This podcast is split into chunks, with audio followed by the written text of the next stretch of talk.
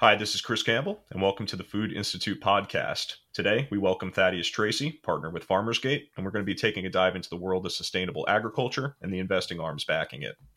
But first, whether you are a first time listener or becoming something of a regular, we ask that you share this episode on your social media platforms. It really helps us expand our reach, and we appreciate it when you do so. And I should also note we're now available on Spotify and Apple iTunes, so take a look for us there and subscribe if those are your platforms of choice. So, with that all said, I'll introduce Thaddeus and ask him how he's doing today. So, how are you, Thaddeus? I'm great, Chris. Thanks for having me on the show. Uh, we really appreciate you joining. And like I do with most of my guests, I think it would really serve our audience if you could give us a little background about yourself and Farmers Gate. Sure, happy to do that. Um, I'll start with a little background on, on Farmers Gate and then lead into how I uh, became part of that business. Uh, Farmers Gate is a, a new entity that my partners and I started in late 2018 after the three of us spent better part of our careers in the ag investing world and started to see some trends, started to see some opportunities that we thought were uh, available, that were, were, going missed by a traditional approach uh, to investing in, in the asset class. And we decided to create a, a long duration vehicle to invest in sustainable specialty crop assets and related operations. I found my way into the industry after spending uh, first part of my career as a corporate lawyer um, and specialized in representing private equity clients in the real estate space. Uh, that was uh, interesting and challenging. And uh, one of the greatest things it did was introduce me to a group uh, that was starting a farmland fund. And this was back in 2007 uh, when there weren't too many of those types of offerings in the market. Uh, I was really taken with the idea of this growing asset class. It's funny to say that agriculture is a new asset class because uh, it has been such an important part of uh, society and civilization for so many centuries it isn't one that's had a lot of institutional capital dedicated to it. And I thought that uh, just like real estate or perhaps infrastructure, uh, that it had real potential uh, given some of the underlying characteristics uh, that it presents. So, uh, with the introduction to that group, started doing some work with them, and eventually uh, became part of their team full time. that farmland fund eventually evolved into a large agribusiness holding company uh, that's still in operation today. Perfect. So I think that will give you a great opportunity to kind of give us the the broad stroke view of where the U.S. produce industry is today. So could you give us an idea of where the market is now and kind of your impressions of what the U.S. produce industry is in the current day? Yeah, I think the big picture for the produce industry and really the food industry in general is that it's going through a lot of change. Um, perhaps uh, more so than at any time in our lives, there is a degree of consumer interest and awareness about where food is coming from, uh, the steps that food goes through before getting to your plates. And it's that increasing ingredient or product awareness that's creating challenges for the industry, both for the producers uh, and for processors and for those who are interfacing directly with consumers.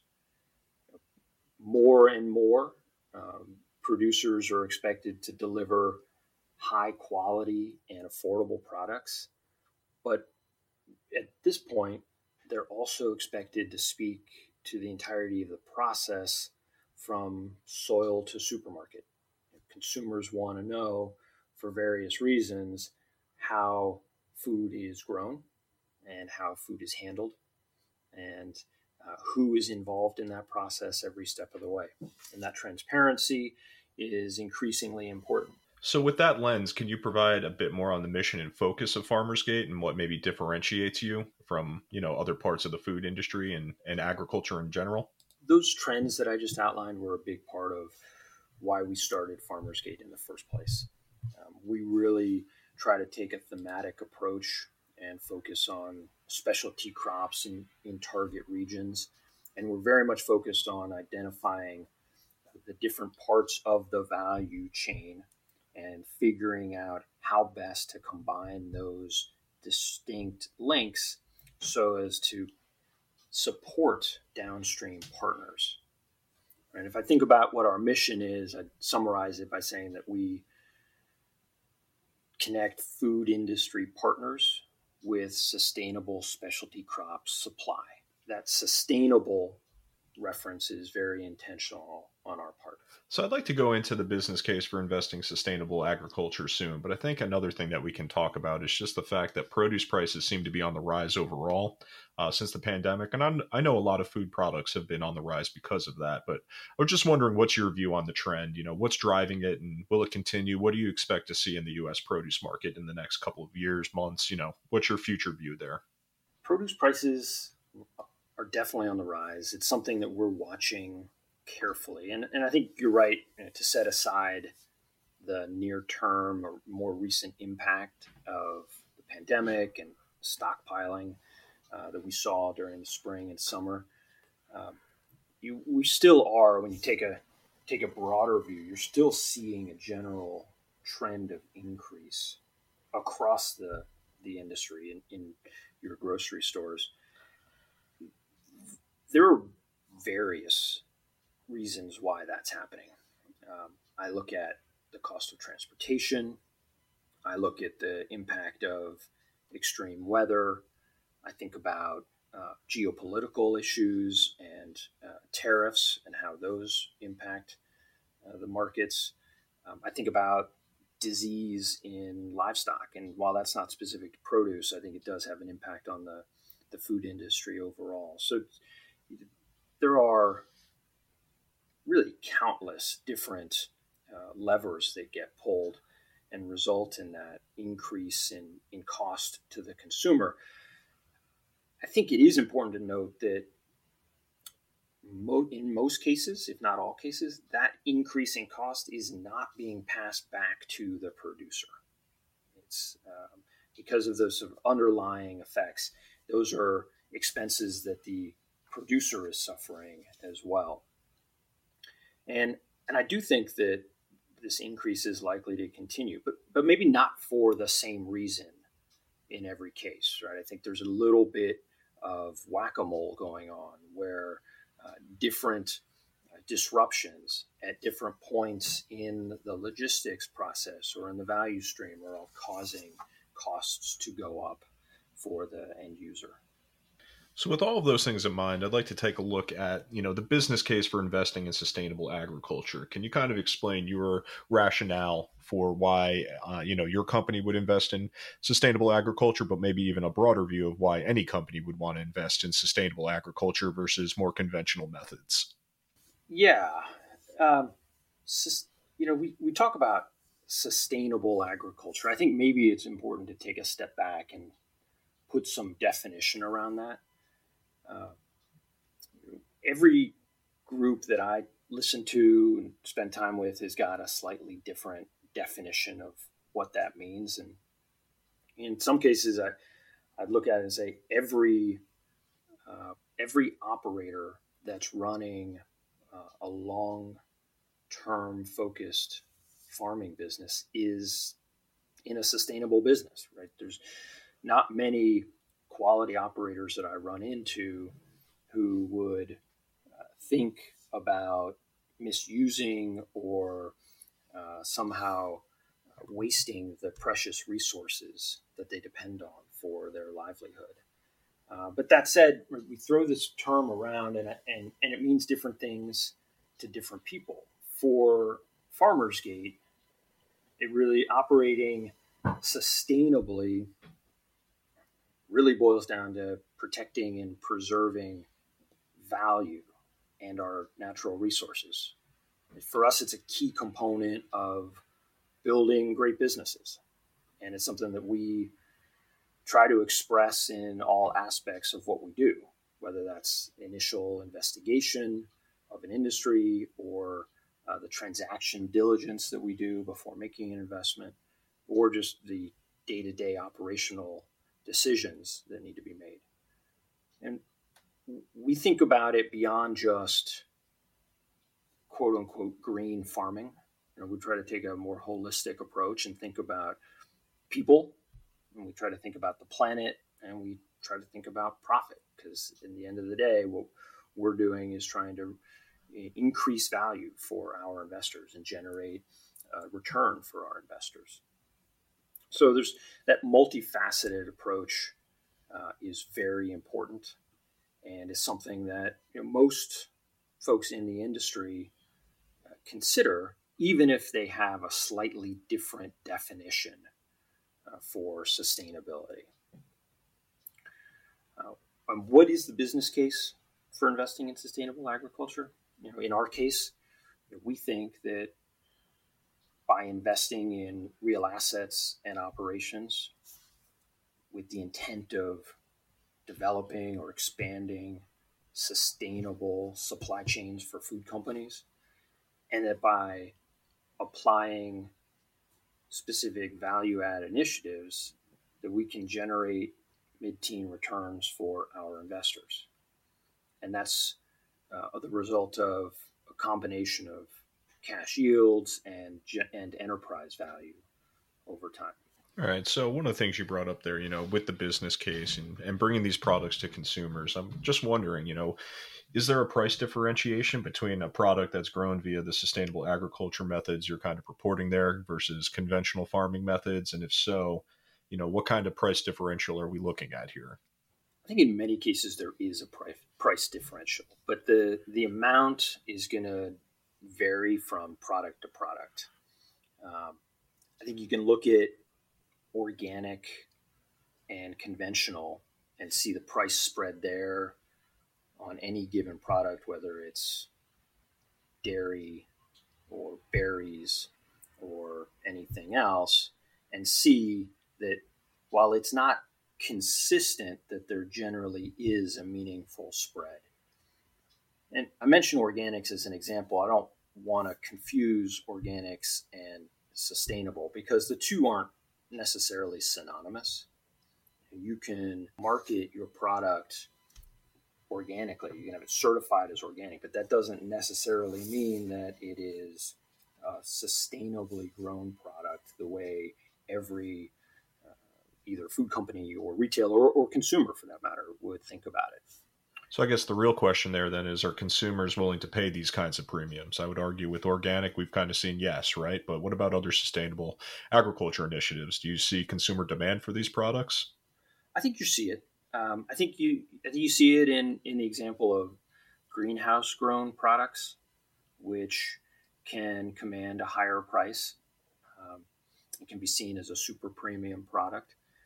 I mean, it's an interesting question, Chris, because I'm not convinced that there has to be a a spread in price between uh, conventional and sustainably grown products, and and I think the more that retailers and other food companies push sustainability standards on their suppliers, the less relevant this price differential will become. It's harder and harder, I think, these days to to produce without having an eye towards sustainability. Just given the importance of that concept to the general public and to the consuming world, and, and certainly to younger consumers, whether millennial or, or younger than that. And it's not um, not often that you can look at a food company website and not see sustainability as a major component of what they discuss. So that's definitely a trend we've been following at the Food Institute this year. Uh, we just did a webinar on ESG. Um, and another thing that we're noticing, you know, like you said, retailers, food service operators, and even food manufacturers are starting to develop their own plans. And I was just wondering, are you seeing significant demand from food manufacturers to source these types of ingredients? Retailers, you know, like you said, you're you're seeing these companies come out with their their plans. So are they already starting to source ingredients at a higher clip uh, in the sustainable, you know, vertical compared to more conventional uh, verticals?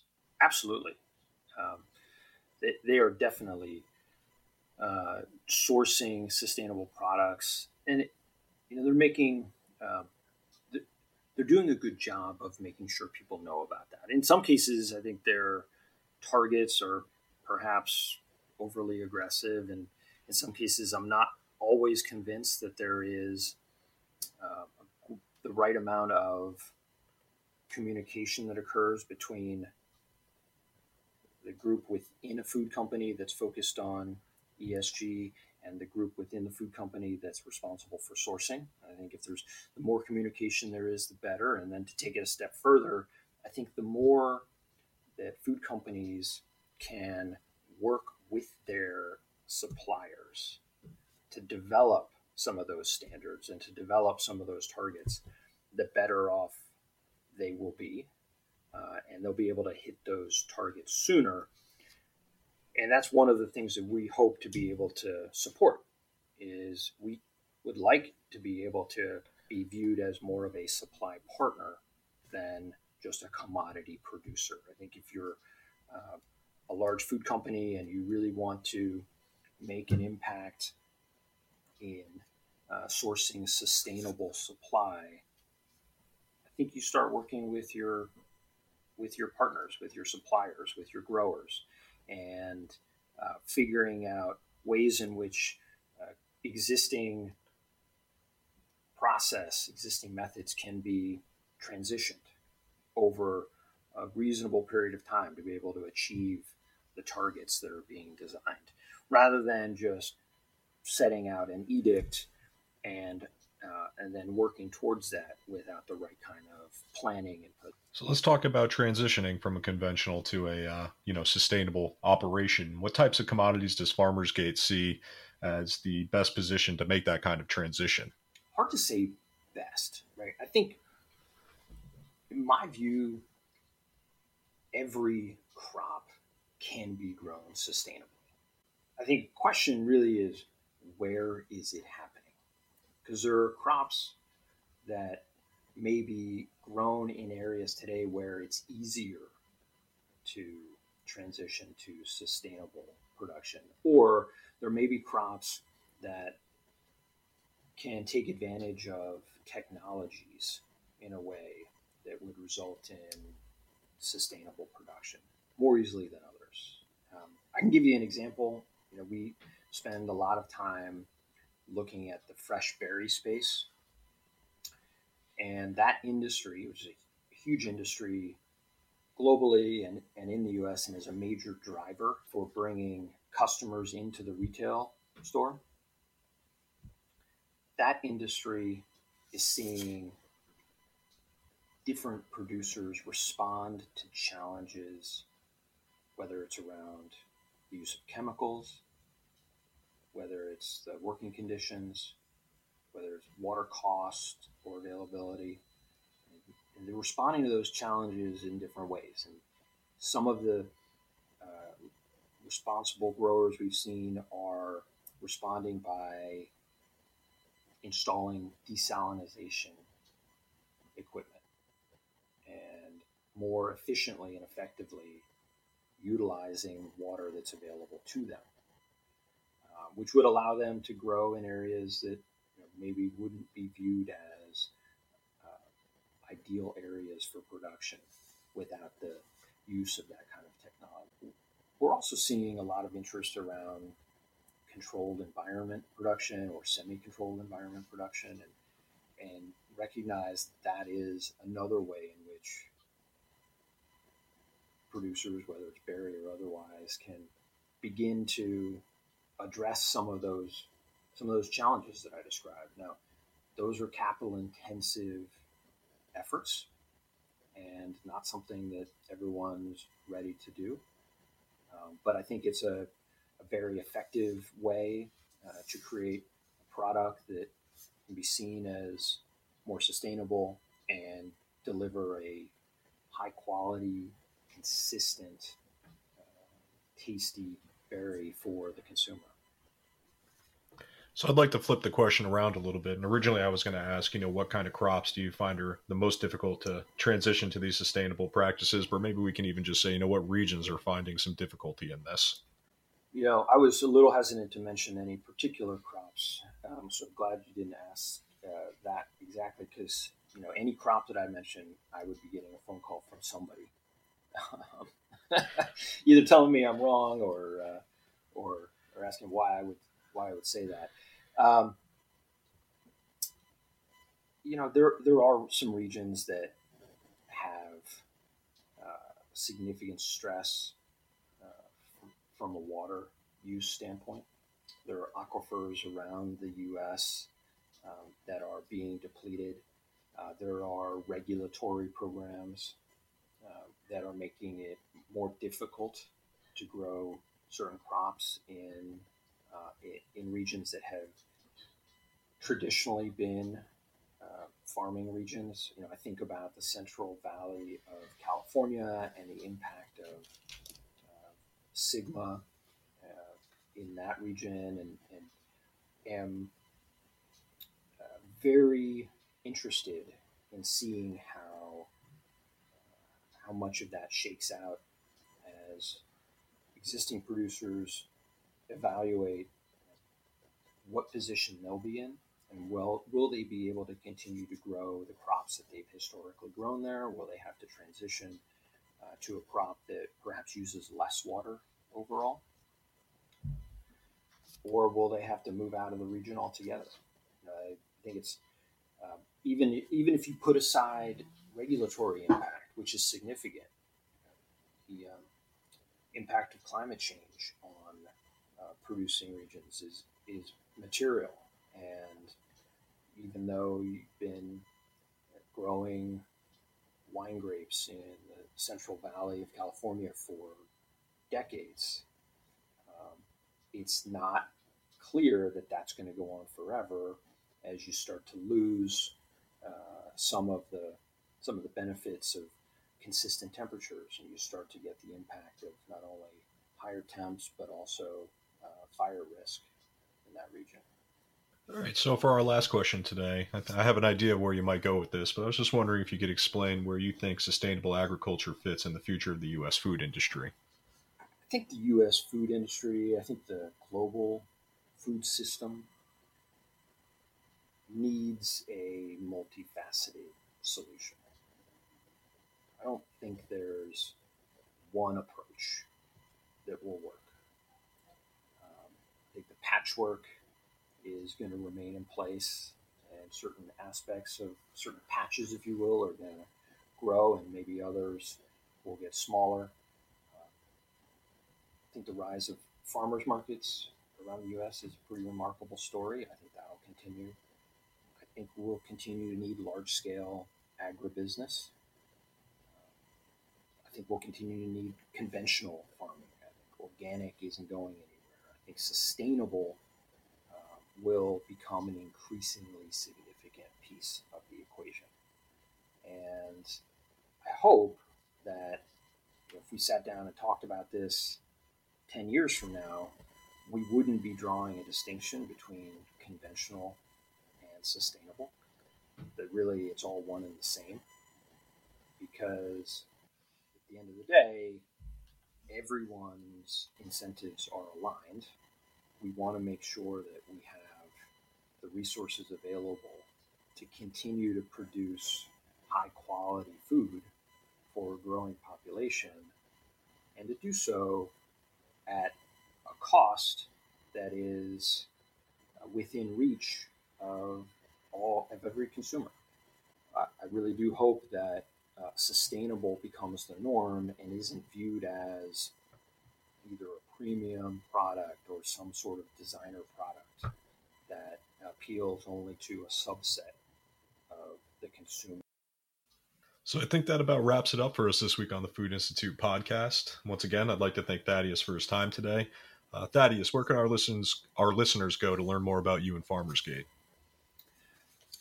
You can visit our website, www.farmersgateag.com. There is a bit of information there, but uh, you know, certainly through that website, you're welcome to contact us and set up a time to talk. Awesome. We'll definitely include a link to your website in the description of this video to make it easy for people to click on through if they're interested in connecting with you. And I'd just like to remind everyone if you're new to the Food Institute podcast to please follow, like, and share. And if you'd like to learn more about the Food Institute, please take a look at the links in our description to learn more about us and what membership could do for you and your company. So until next time, this is Chris Campbell signing off.